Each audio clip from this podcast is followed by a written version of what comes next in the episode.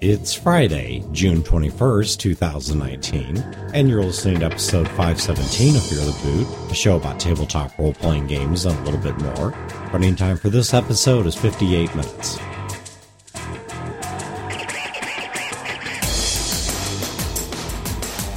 Welcome to Fear the Boot. My name is Dan. This is Wayne. And my name's Chad.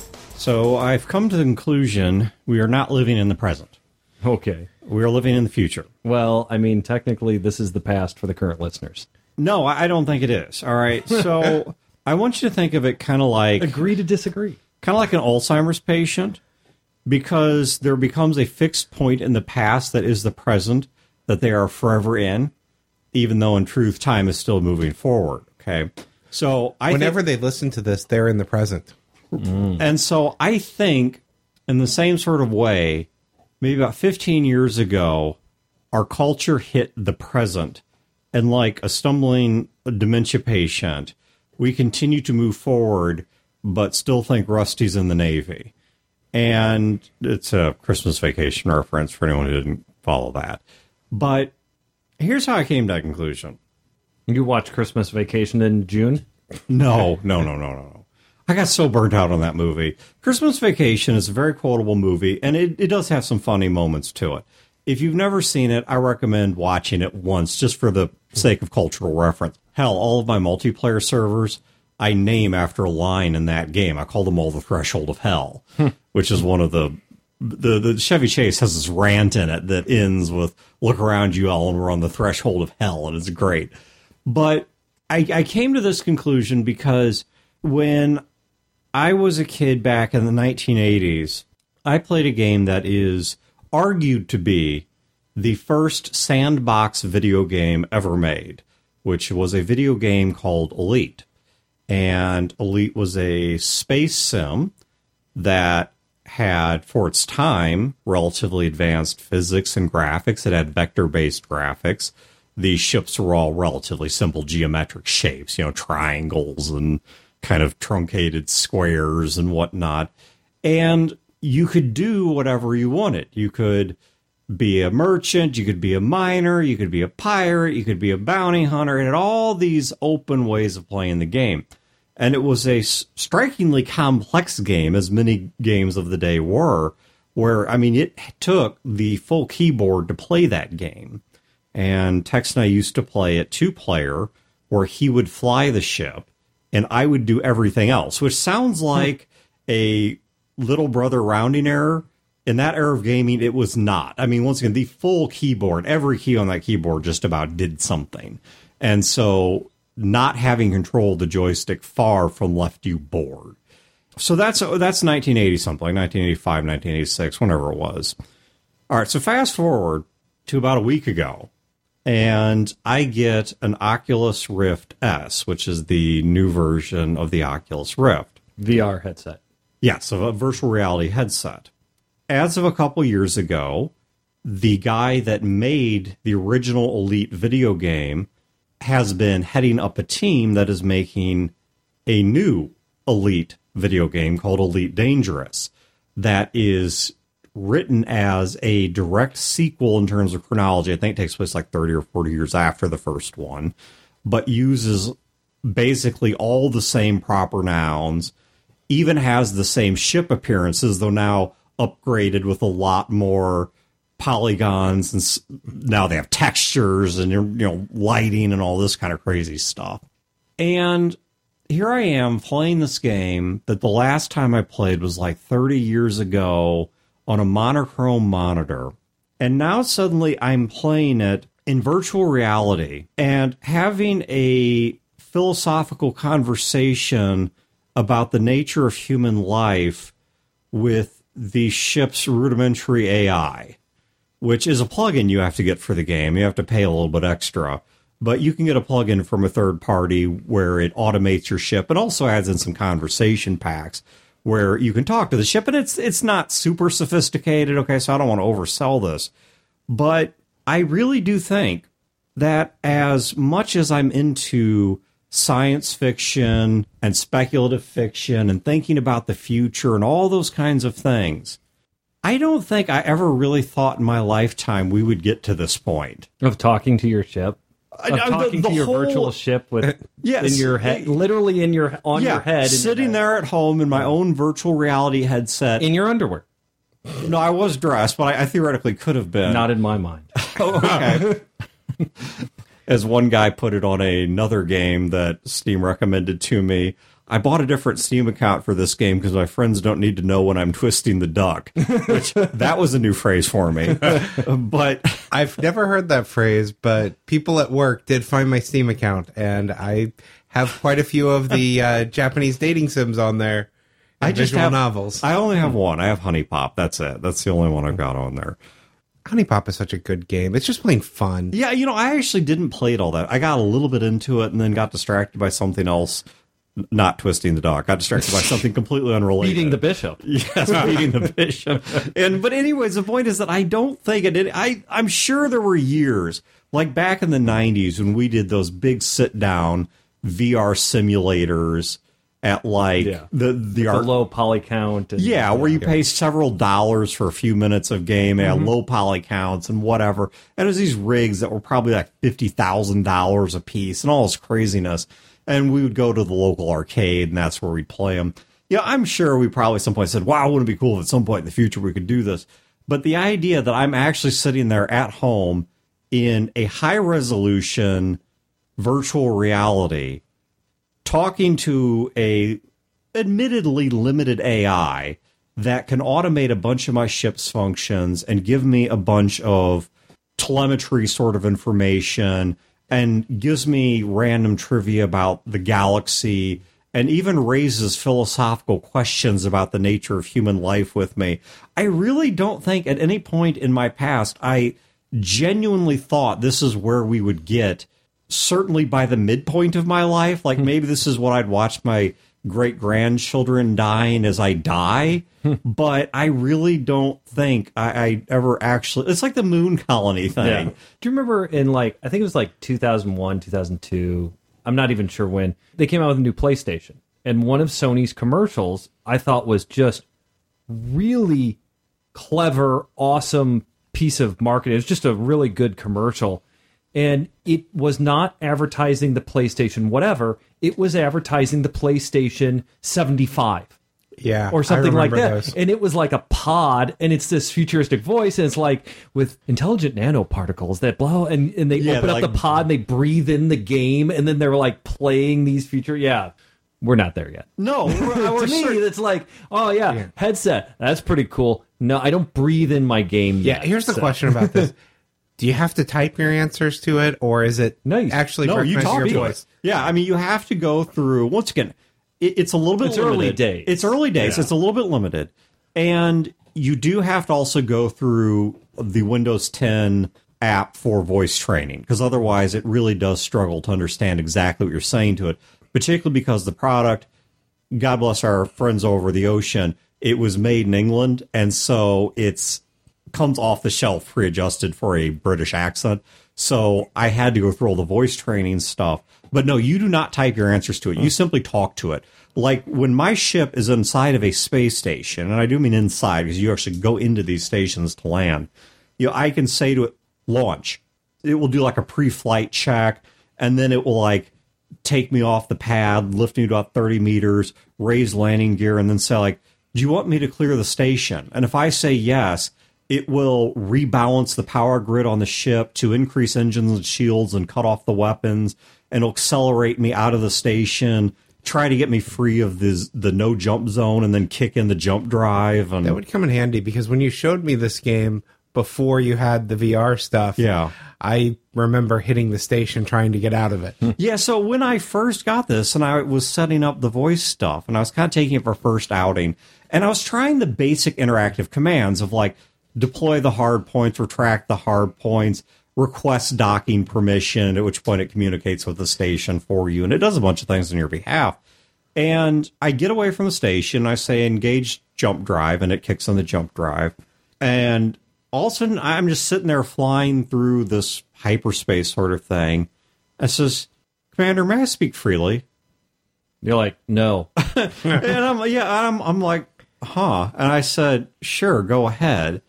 And she says, so I've been thinking, you're a mortal creature with a, I don't, I don't remember the exact Sure. thing, but something like you have a finite lifespan and you are going to die in a relatively short period of time compared to the span of history.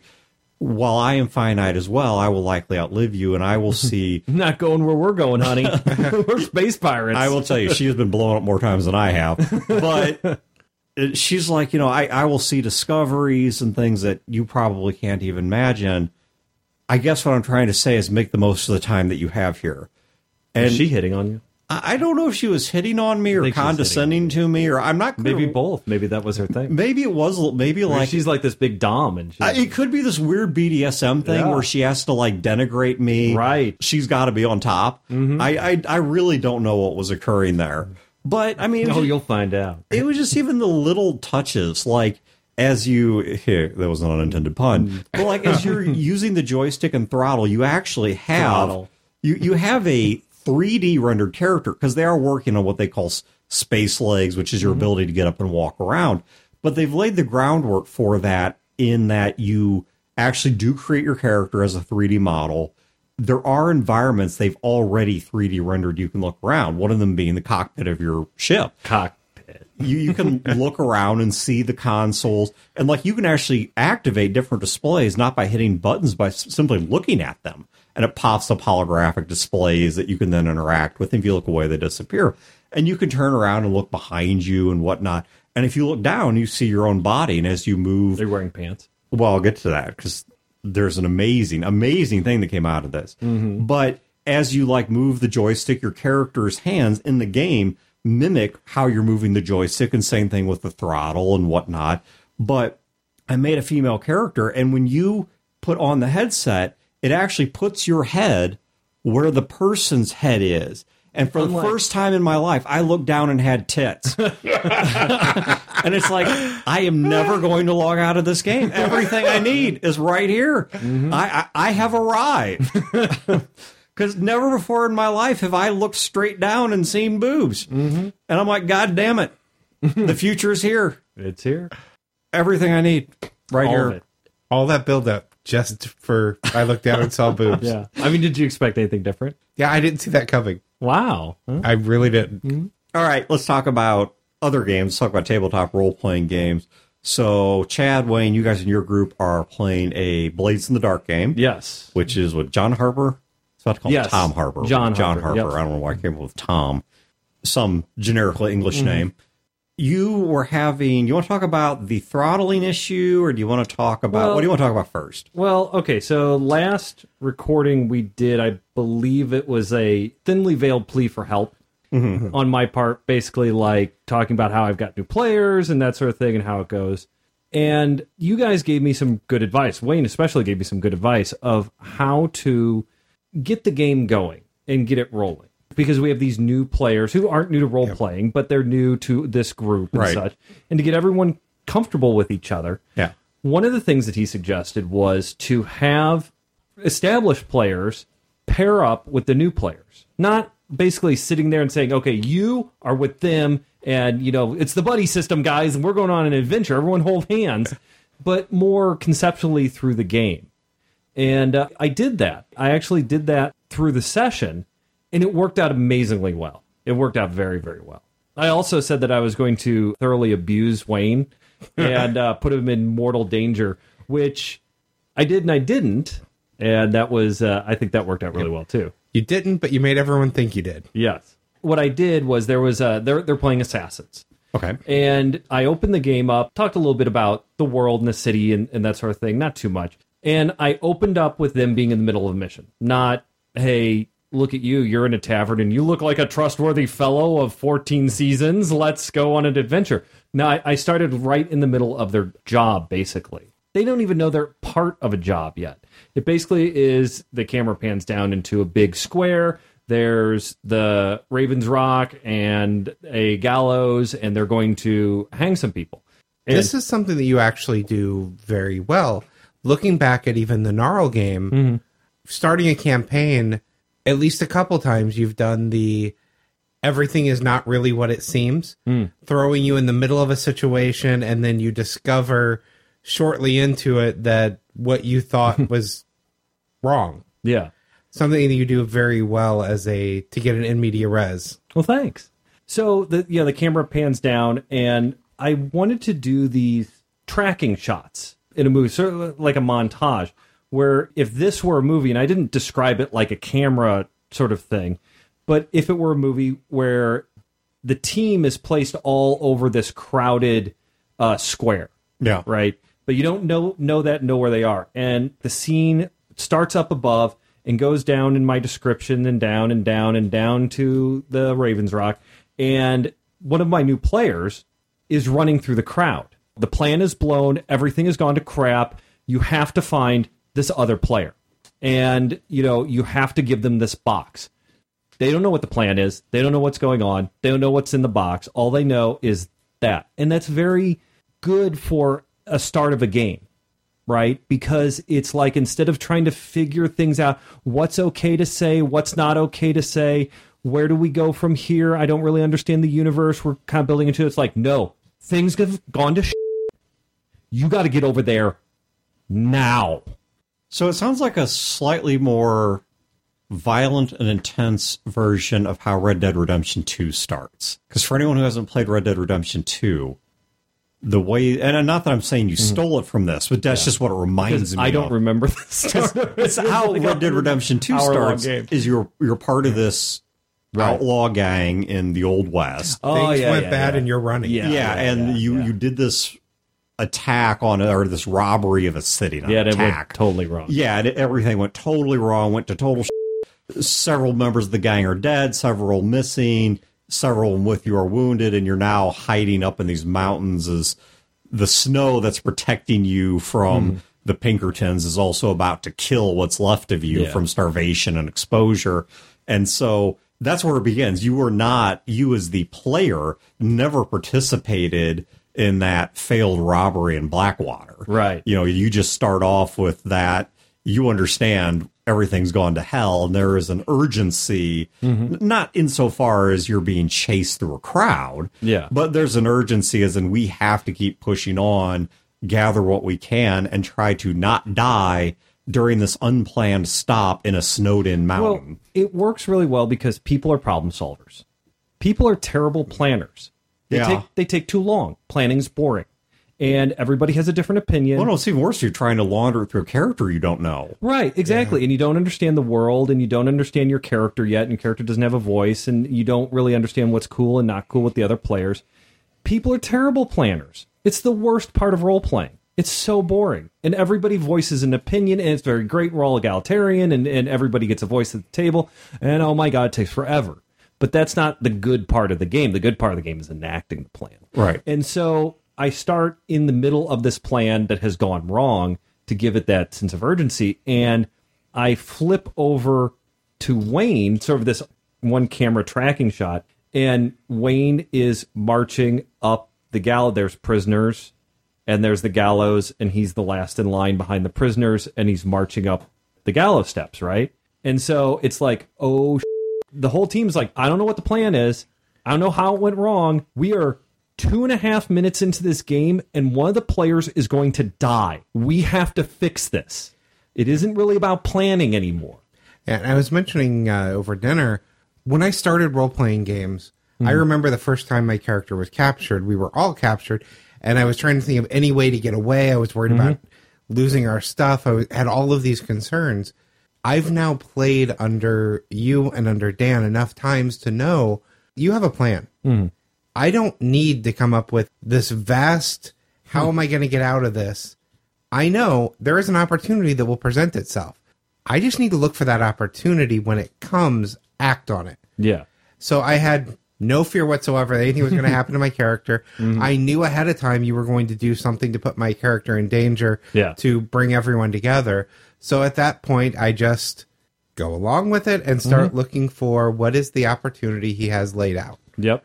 And that's why I put Wayne in that position because, like I said in the last recording, Wayne's my guy. I know I can trust Wayne to handle that that situation. If I rescue myself, I've undermined what you're trying to do. yep. So I'm not going to do that. And that's perfect too, because the goal is to bring the team together to rescue Wayne. If Wayne is the rock star and rescues himself, well, that's not cohe. That doesn't make the cohesion that I want. Yeah. And so, not to belabor the the gaming story here, I don't, I don't want to go on and on and on about this gaming story, but just to set the stage of what I was trying to do was I was had one person running over to give the box, the MacGuffin, the whatever, to another character. Other character has a certain skill set where she could get the box to Wayne. That character is being harassed by one of her negative contacts. This blue coat cop basically is, is harassing her. My goal is the player with the box that's running over there from point A to point B. That's the problem. Don't know what's going on. I need to get the box to her. Cop is going to stop us. I can't kill the cop because we're in the middle of this big crowd. How do I fix that? Gives those two players opportunity to work together and shine. So we had a veteran player and we had a new player. Now, unfortunately, the veteran player did not make the game, but it worked out uh, because I was able to switch it around to where I got Wayne teamed up with the new player.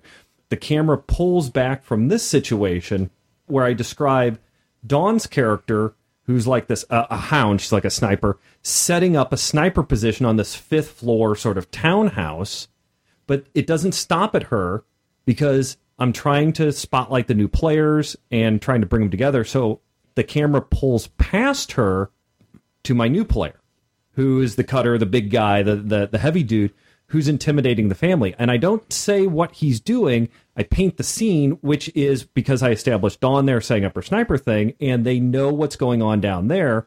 Those two broke into this house to set up a sniper position, and his job is to intimidate the family and keep them quiet while she does her work. Except there's a problem. The big ass longshoreman, mean as f- husband, who is supposed to be at work, was home. And he's like doing this stare. They're doing this eye fucking stare down thing because what I wanted to do there is I wanted to see what he would do in that situation. Is he the type who is going to jump into action and and you know it's like I'm going to seize the opportunity. This guy's a problem. Chad described him as a problem. I'm going to beat him into submission. Problem taken care of. Or even though my character's a meathead, am I going to try and think around this? And he thought around it. It's like he kind of came to a detente with the guy. We described this invisible line. It's like there's him, and then there's the the big guy, and then there's the family, and then there's this invisible imaginary line between the cutter and the longshoreman. As long as neither one of them crosses this line, there's no violence. And he established that. We established that through role playing. It was really neat. And then the camera switches over to Dawn. And then at that point, she's my last player. I was able to describe what is going on. And I still don't do the reveal quite with Wayne, which I allow my other player. Basically, they're having problems down the thing. Dawn uses her sniper rifle to shoot a lamppost, causes a distraction, looks away, allows the other player to take advantage, which again is promoting cross teamwork, even between two separate teams. Oh, I'm like, oh, yes, this is working. It's fantastic. Player gets the box off, gets it to Wayne, where I do the reveal. Finally, it's my man Wayne's turn, at which point I keep interjecting with each of these scenes. Each time I go to spotlight with the different characters, I cut to Wayne. They're walking forward. They're lining up the prisoners. It, you know, because it's getting closer. It's getting tenser. It's getting closer. Wayne is going to get a noose around his neck. Switch over to Wayne. Wayne spotlight. I do the reveal of he's not one of the prisoners. I dropped a hint earlier on about how there were five prisoners and five nooses, and he was guy number six, but it was a very side, like no one was supposed to catch it. I just kind of threw it out there. And he's disguised himself as the hangman's assistant, and the job, which makes no fucking sense, is he is supposed to inject one of the prisoners with a poison that will kill the prisoner before he's hung. So he has to kill a man seconds before he's killed. And the oth- my other player who was working with Wayne, they were searching. The Bluecoats were searching the uh, the people who were everybody who was going up. Yeah. And she had this full loadout kit, right? She had this coat on, but she had all of her all over. And she's like, mm, nope. And then was like ran for it, who ran, and the person she was running to was our slide, I think it's called, who is basically like the cat burglar thief who can prestidigitation and slide stuff to Wayne's character. And so that was the whole plan. It was Wayne's suggestion and your suggestions too that kind of took together to all this, where the basic thing was I started them off running, started them off not knowing what's going on because the given is they don't know what's going on anyway, right? Nobody is really familiar with the table. Nobody's really familiar with me. Nobody's really familiar with each other. Everything is all new. We're all figuring stuff out. So there's that confusion that is in the player's mind. Put that confusion in the character's mind too. Everybody's a little tense. It's our first game. Put that tension in the character's mind as well. And from there, you're not a little nervous on your first game with new people. You're role playing. Your character's nervous and tense and stuff. So, but I paired each of the new players and the old players together. I put them into teams. I gave them tasks and I gave them tension to drive the tasks, but I allowed it to where they had definite objectives that they could solve any way they wanted. It was their plan that form the solution. And I think it worked really well because the teamwork between Wayne's character and the one new player, it came to the fore later on in the adventure. They were able to trust each other because they had been through that fire together. And Dawn's character and the cutter, since they were working together, and their whole thing really, really came out to where they were super working together because they really stepped in it. Because Dawn's character was like, okay, we're done here. We're packing it up. We win. Hey, big guy, we can go. And then the cutter's like looking at the longshoreman, like, we're good. Longshoreman's like, don't cross that invisible line. We're good. Dawn comes up and says, I'm sorry to trouble your family. Here, take this. She crosses the invisible line and hands them coins. Instantly, the longshoreman doesn't see the coins, grabs her, and is about to shove his fist through her tiny head. At which point, the cutter has to intercede, and then there's like shoving people through walls. There's jumping out of windows. There's, There's, really bad rolls. there's terrible, wonderfully terrible rolls. It was glorious.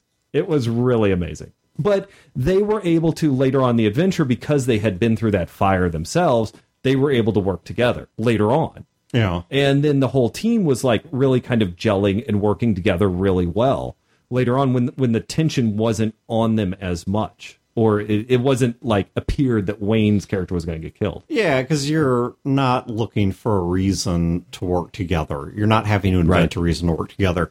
I mean, I can think of times in my life where I have been there to see something severe go down. Yeah. There was a story that I told on one of the Fear the Boot Bedtime Stories episodes some years back about watching a guy on a motorcycle get killed.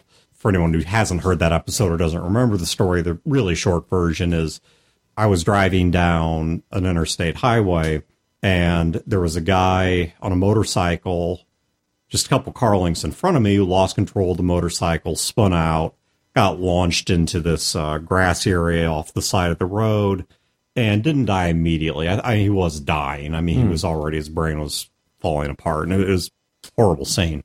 But anyway, when the, the point of the story being that when we pulled over to help him, there were other people that pulled over as well. I don't know their names. We Right. have no shared history.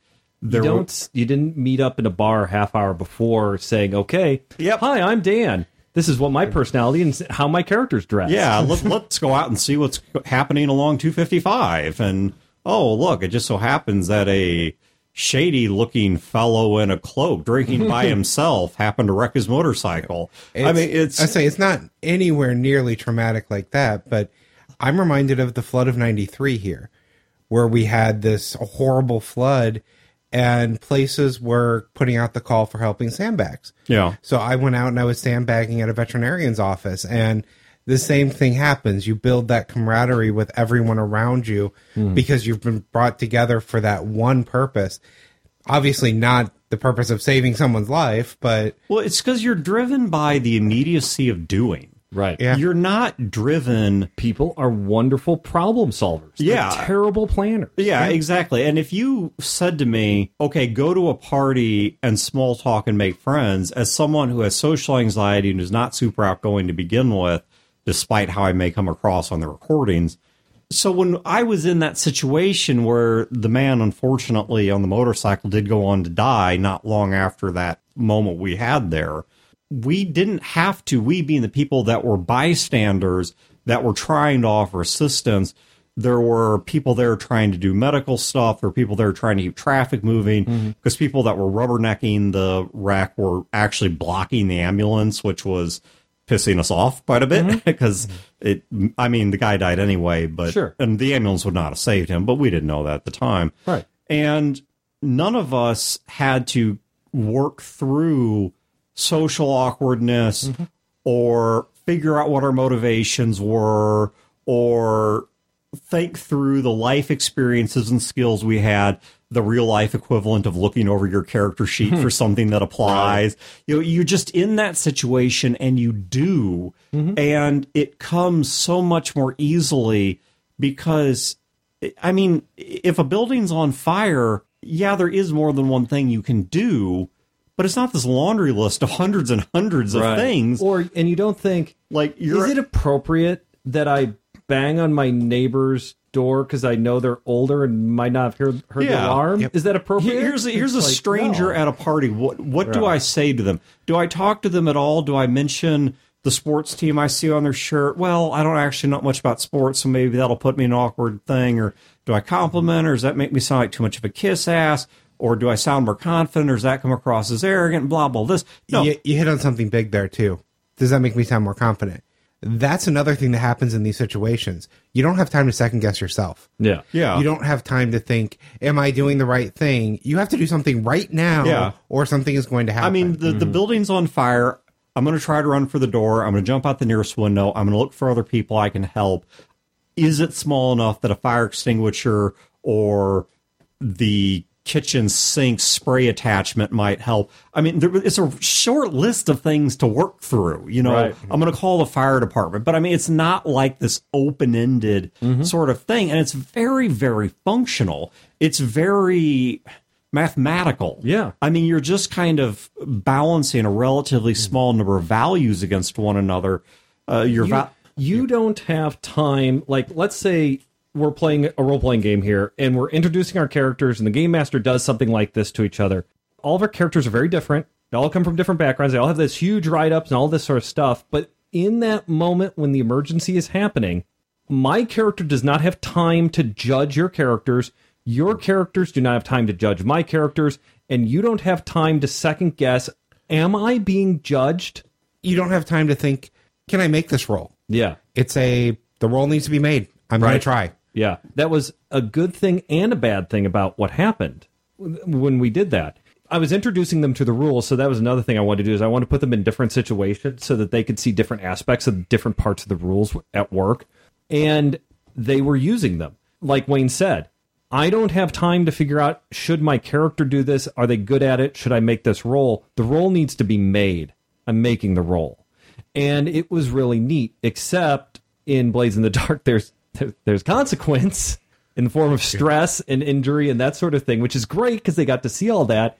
Except because they were solving the problem, which is what I wanted them to do, they were also injuring their characters and Yeah. stressing their characters Well- in the first 20 minutes of the game. And that, and that was me. you Best know? example to give an example, the big bruiser character Hmm? decided the best way out was to run through a wall, botched his roll, and there's a stud Yep.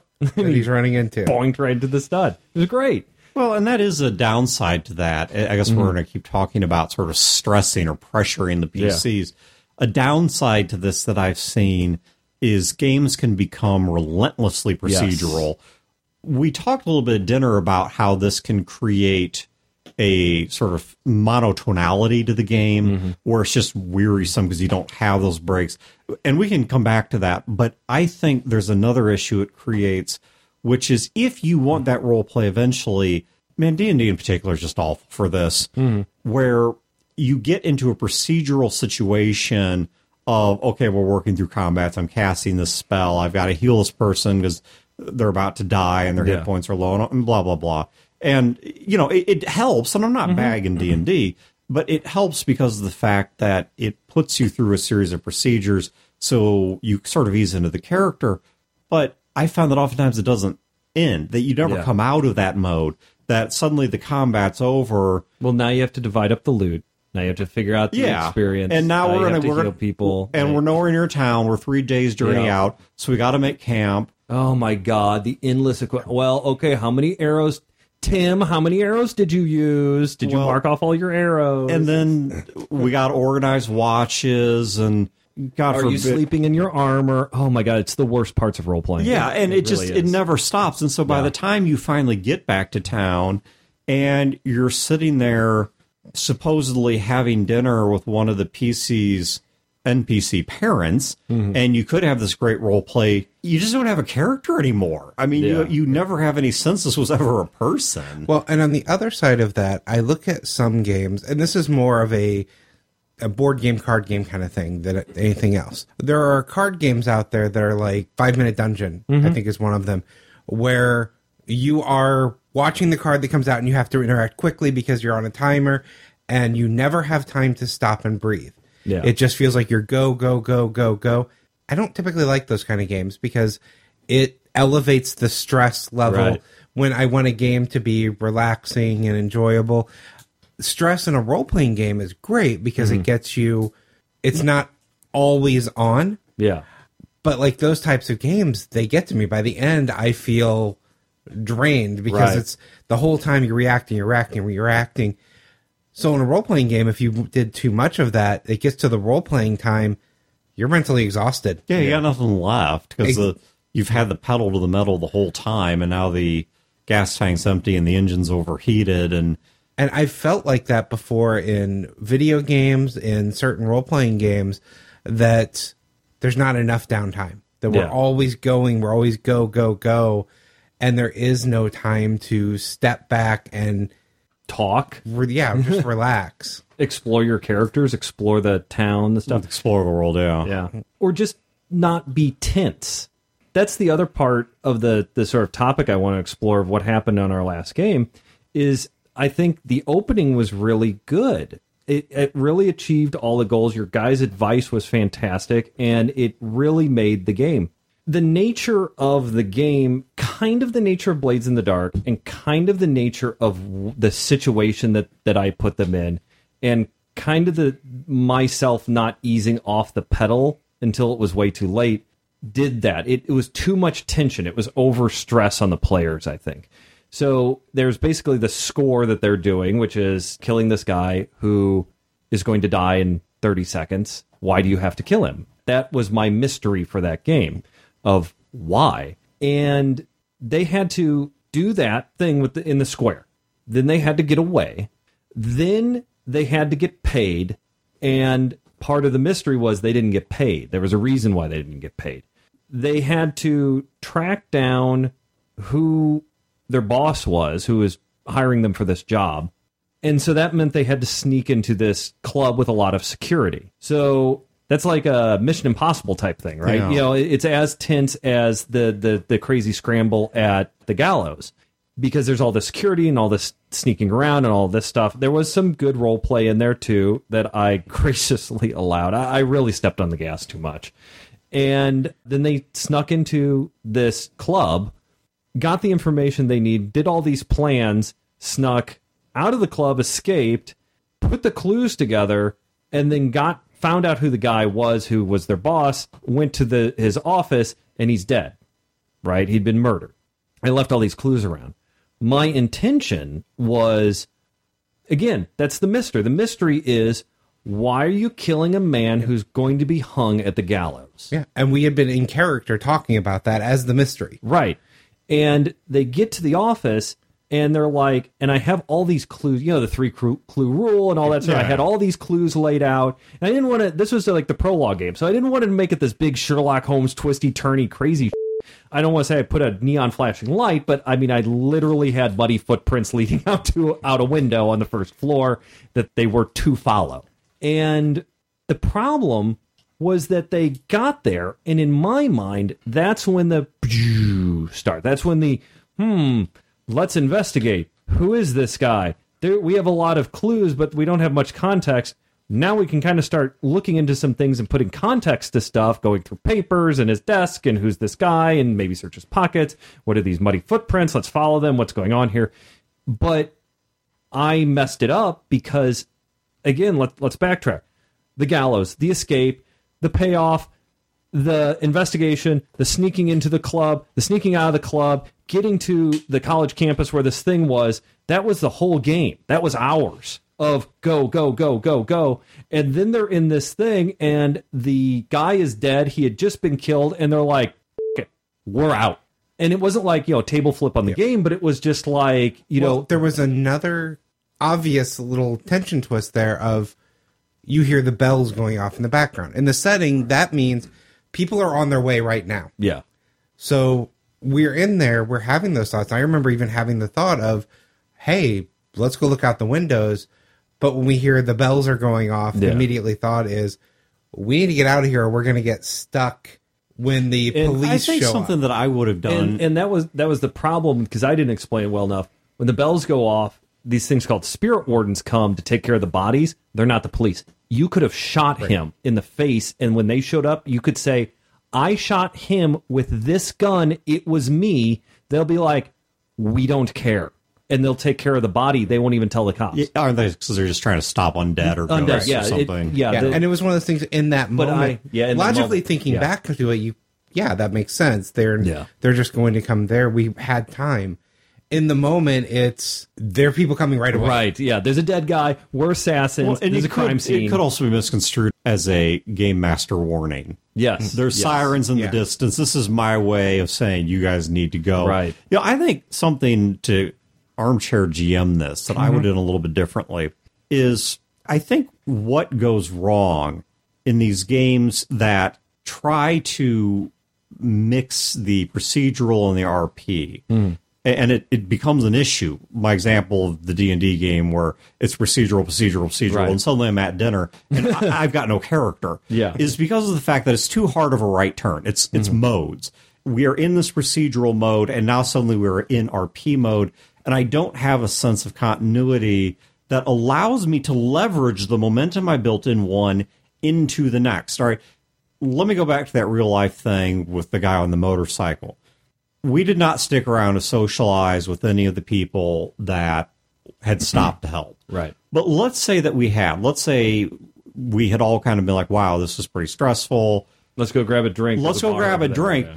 This plays right into what happens next. When we're sitting down having that drink, you know what we're talking about. You can see very easily how one thing transitioned very organically into another. You know, we all had this shared need to decompress, and obviously, we're going to talk about that one point of reference. And so, something that I think I would have done in setting that scene a bit differently is when they went to the guy that hired them, he'd have been alive and well and ready to pay them. Mm-hmm. And he'd have paid them their due and say, business has been good. And so I've got a 25% bonus sitting here, but I don't really know you on my turf. Mm-hmm. What makes you valuable to me? Right. What happened on this job that you think even makes you worthy of this? And so here you get role playing, and I might mm-hmm. spin it a little differently. I'm just you know, spitballing here. The situation was different, but you know the the beats are the same. Right, right. But the i the idea would be to create something that is designed to encourage or to draw out role playing, mm-hmm. but plays right off of what just happened and be like, "You got that bonus. I just got put through." somebody's wood slat wall Right. you know and i did that because you had to have us kill this fucker on the gallows when we could have poisoned him in his sleep Yep. with and, and but the point is that you can leverage that procedural content into role playing without this sudden stop 90 degree Yeah. right turn So for the record, I think Chad's being way too hard on himself on this. I didn't feel like we were stressed out the entire mm-hmm. time. We did have a moment of role playing after the job. Mm-hmm. We're waiting for the pay- the guy to show up with the payment. We have some role play in the Granny rags. Yeah. from Dishonored. Yeah. Oh no, actually, the restaurant Oh, where we were waiting for Yeah, them. yeah, yeah. We had some downtime there. I had a I had a street urchin deliver him a message, and the, they they gave the street urchin a tip. Like thanks. And this is like a little like seven year old mm. kid who goes up to the bar and orders a scotch, and I was passing time to them by saying how drunk the seven year old was getting at the bar. so like that was a good moment of the characters did have a little downtime there. One thing I remember from your first Blades in the Dark game hmm. is that was a very the setting is a character Yeah. type of game. So there was a coffee shop in that one. Mm-hmm. It had the second best biscotti hmm. in town. There was a background story to that we never got. Yeah, But that was something that made it memorable and special was it was the second best biscotti in all of Duskwall. yeah, Uh, so I was looking for something kind of like that in that that location, but I think we had some of that downtime. I do feel like we felt stressed again once we found the dead body, Right, Because we yeah. weren't expecting. I kind of half expected a dead body to be honest, but Yeah. uh, we we weren't expecting that situation. Uh, I think after that we kept running from location to location Yeah. because we didn't do what you were thought we Yeah. would do, which is jump out and follow them. Yeah. So instead, we had to follow other breadcrumbs to get to the same point. yeah. And like I said, it, I think it was because I wound the spring too tight on the players. Yeah, I can I can tell you exactly what was going on in my mind mm-hmm. was the bells are going off, Yeah. people are coming, we're going to be seen as having been here, even if the spirit wardens aren't going to do anything, but But we're at a college. There are people Yeah. are going to come and they're going to see us. They're going to wonder why this why the crows are flying here and people are going to come find the body. Yeah. And for me, it, it was an interesting post game. You know, it's like, hey, what'd you guys all think and stuff? And it was very positively received. And we were talking about like the little mini mystery at the end where the guy the guy was killed. I was like, oh man, you guys missed these clues. And I could tell they were kind of getting tired. The the players were getting tired. I think it was Dawn is like, you know, there really wasn't anything there except a dead body. And I'm like, well, okay, there there was this, and there was this, and there was this. And they're like, well, okay, you had footprints, but what does that mean? I'm like, yeah, but I had footprints leading to a window. I had a muddy footprint on the windowsill of the open window. And they're like, well, those could have been old footprint stuff. No, I specifically said they were wet and muddy. Yeah, no, And- I I definitely was- knew in that moment that's where the person ran. Yeah. But people were coming. And so, but I'm not bagging on them. They're right. This is like the mystery, the clues that I planted there. Those need to be at the beginning of the game when you're fresh, not in the last 20 minutes before we wrap up for the session Yeah. after all of this intense, you know, And going I think stuff. when we went from that point to find his house and then Yeah. then go to find the I had to make all that up because you guys totally threw me off the rails. Yeah, and it, it felt going to the house felt disjointed, and now I know why. Yeah. It wasn't part of the. play. It was something you came up with, and it worked just fine. Mm-hmm. I had to do the shell game. It's it's like I wanted you guys to get to this point to talk to these guys and get this thing and then put all the pieces together and you were supposed to follow the footprints but you didn't and so you were like, "Well, we're going to go to this other place." And so I'm like, "Okay." And I had to like in my mind put the stuff I needed them to have in the other place. And then they got to the other place. They're like, mm, yeah, no, no, no, we're not really going to do much here. We're going to go to this third place. I'm like, fuck.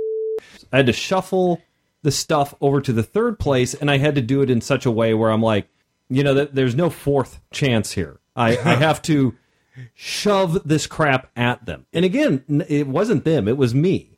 And so I I had to more ham-handedly give them the clues. Definitely, the trip after the dead body, the trip to the next location felt it didn't have the flow of the rest Right. of your game. Yeah. and it was obvious to me, at least, that this wasn't what he had planned. Right. he's rolling with it. We need to find whatever we need to find and go to where we need to be. Yeah. And it was a prologue game and, and sort of an introductory thing to introduce the rules and the concepts and the players and get them all working together. So when you have the like Wayne said, the the setting is a character, when you have a well thought out grand mystery, when you have a lot of really well developed NPCs, when you kind of know where your players are at and what gets them firing, it is a lot easier to do that shell game, to make stuff up on the fly, to suggest, oh, why don't you go talk to this NPC instead? Oh, I forgot about that. Yeah, let's go talk to that. And then you can kind of ping pong that off. And because this is this wasn't even the first game, this was the prologue game that kind of is the explanation of who they are and why they are. I at least did not have all those tools yet at my disposal. Yeah. And so that was Even if you have something in mind, we haven't built up the the care about that thing. Yeah. So Yeah. let's say there is an NPC. We had a guy that got us the job. We don't care about him yet. We haven't interacted with him yet. Mm-hmm. Yeah. You He's gassed a him. name. Yeah. well, that was because he had a bodyguard. right. But yeah, it comes to things like that. We don't have a relationship built with them Mm-hmm. as players, even though our characters have. We don't care about him yet until we interact with him. Yeah. My plan going forward here is Blades in the Dark is one of those games where you have an overriding mystery, but so much of the game is player driven. The players have this organization, the players have goals for the organization. They pick what their heist is, what their score is, what their takedown is. They show what they want to do and you facilitate them to be able to do that. And then you layer your mystery and your story on top of that and interweave it in. And how you do that in Blades, or at least how I do it in Blades, is I make a lot of really good NPCs. And we'll get back to that thing that we've been talking about for the past several sessions of the marketplace of ideas. You have to be very capitalistic and entrepreneurial with your NPCs. Not every NPC is going to be good, so you make a bunch. You put them out there, you see what hooks and you see what doesn't, and you fail fast and you fail often. And then at the end of it, you have a, a handful of really good NPCs that you know that they'll interact with really well. One thing about this group compared to last time we played Blades in the Dark is this is not a group that is, you know, making choices to not piss people off. Right. It came down to the downtime, and the previous group would have done everything they can to make sure there's not a wanted level, make sure the other gangs don't like us. Mm-hmm. This group, it basically came to the conclusion of another gang that we, in character creation, have a bit of a beef with. We came to the conclusion, okay, here's what happened. Here's why. We're going to take more beef of them, and they can eat a bag of dicks. Yeah. they, they, uh, the Because crew. we asked specifically the question of what what is the gang's theme? What is Yeah. their culture? Our culture is if someone screws with us, they can eat a bag of. dicks. That's right.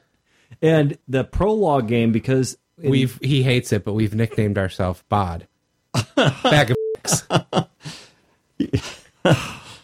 But anyway, I'm sure that's canon in their minds. But yeah, I mean, that they're in character creation and gang creation. They don't have hardly any money, and this was the prologue was to introduce all these different aspects of what they made, how they got their hideout, and all this stuff. And I threw in there the reason why they don't have any money is because their first score out of the box they didn't get paid. They didn't get paid because the guy was crazy, and then that guy who was going to pay him got robbed, and they got robbed by a gang. So in our old campaign, it would have been, well, you know, that's just a few coins. We'll make it up on the back end, and it'll be okay. We'll work it out. This group is like, those sons of bitches got my money. What are we going to do next game? Oh, I know what we're going to do next game. We're going to get our goddamn money. That's what we're going to do next game. And so, It is a very different group. and I- Yes. it makes me happy that we we're going to see a different type of game for the, this than the first time. yes. because you asked the question at the end of the game of okay just to give me an idea of what to prep for next mm-hmm. what is the kind of direction you guys want to go and the answer was we're getting payback That's right. We're getting paid. Well, I think therein actually lies an opportunity to do that sort of smooth transition without a hard right turn. Mm-hmm. Of you can say, okay, you guys are at your hideout, or I don't know where they lurk about. A haunted mansion Okay, a haunted mansion, and with one very nice green chair that they stole in the last game. and and a good gym and a library start off with, okay, this just happened. Start talking about your revenge. You know, I mean, that's you as the game master don't have to feed that to them by mm-hmm. saying, okay, you've got their leader lined up in your sights, but the cops are coming and, you know, right back to that pressure. But you can start them off with, hey, you know, you guys have this opportunity or have a chance here to think about this, or maybe even you're standing outside of the haunted house smoking a fatty or whatever it is Haunted they do. Mansion. Haunted Mansion, smoking a fatty, and you happen to see just one lone dude from this other gang who just happens to be in the wrong place, wrong time. Oh, he's going to have a really bad day. It's not a setup. It's not going to create more tension. It's an opportunity for them to have that release and do some role playing and hopefully not devolve into torture porn. but you know, I, I mm-hmm. don't know. I, I don't know exactly what the answer is. That but- would be my suggestion is one of two things. Don't do the okay, you've all come back from the score, role play. right. Yeah. Because that No, puts everyone in a weird situation. Yeah. But we like note cards. Mm-hmm. A piece of information has come back from one of your contacts, handed Yeah. to one player. Don't tell the rest of the group. That is their key to start it is that one person has information they can bring to the group. Or I also like the here's one of the gang out there Mm-hmm. that can just be jumped. Uh, but something like that where give That doesn't have something pressure to it. Right. It's- give it's- something to frame the scene to It's start. not a landmine. It's not going to get Yeah. worse. It's, right because they were stressed and pressured and they overcame Yeah. the challenge we want to start out with them on top this is them being on top now this other gang they have to overcome the challenge of my crew I really love the idea of giving one player some piece of information that they then have to in character share with the rest. yeah Because it, it always is that. you know i was actually thing. already thinking that Yeah. It is the awkward thing to just, you know, okay, here's what went down. You're back in your base. Go. Mm-hmm. Yeah. But if somebody has something they have to share, and maybe, well, I don't think our missing player is going to be there this No, week either. not. If she was, that would have been the one I would do because it forces her into the role play with the others. Mm-hmm. she ate some bad eels she got arrested and they served eel sandwiches and she ate some bad eels so now she's Oh, her character. character, I was no. like, I'm like, what No. did she eat that has her sick for multiple weeks? Okay. So it would have been the perfect thing too when the character comes back. They learn something in prison. All right, I guess we're going to wrap this one up. If you're looking for something to do this coming weekend, which as of the release of this show, so it's going to be a little different for Patreon, so I'll give the dates here, but which is going to be the weekend of the 21st and 22nd of June, Fear the Con Online or Fear the Conline or what is the I think if you're the conline, Fear the Conline? I really pushed for it was something like Fear the No Pants Con or something So, like that, but there- no, they didn't listen. There are some games posted for that. Brodor is going to have a late night Brostradamus answering your questions. So I'll put a link to the Con Planner site for that in the show notes. So if you're looking for something to do this weekend, then we'd love to have you join us for that. And beyond that, have a great week and great games, and we will catch you next time. yeah. This has been a production of Fear the Boot, copyright 2019. Listeners are free to use this episode in a non commercial endeavor so long as credit is provided to feartheboot.com. You can find previous episodes and other resources at feartheboot.com. If you wish to support this show and its related endeavors, you can do so at patreon.com slash feartheboot.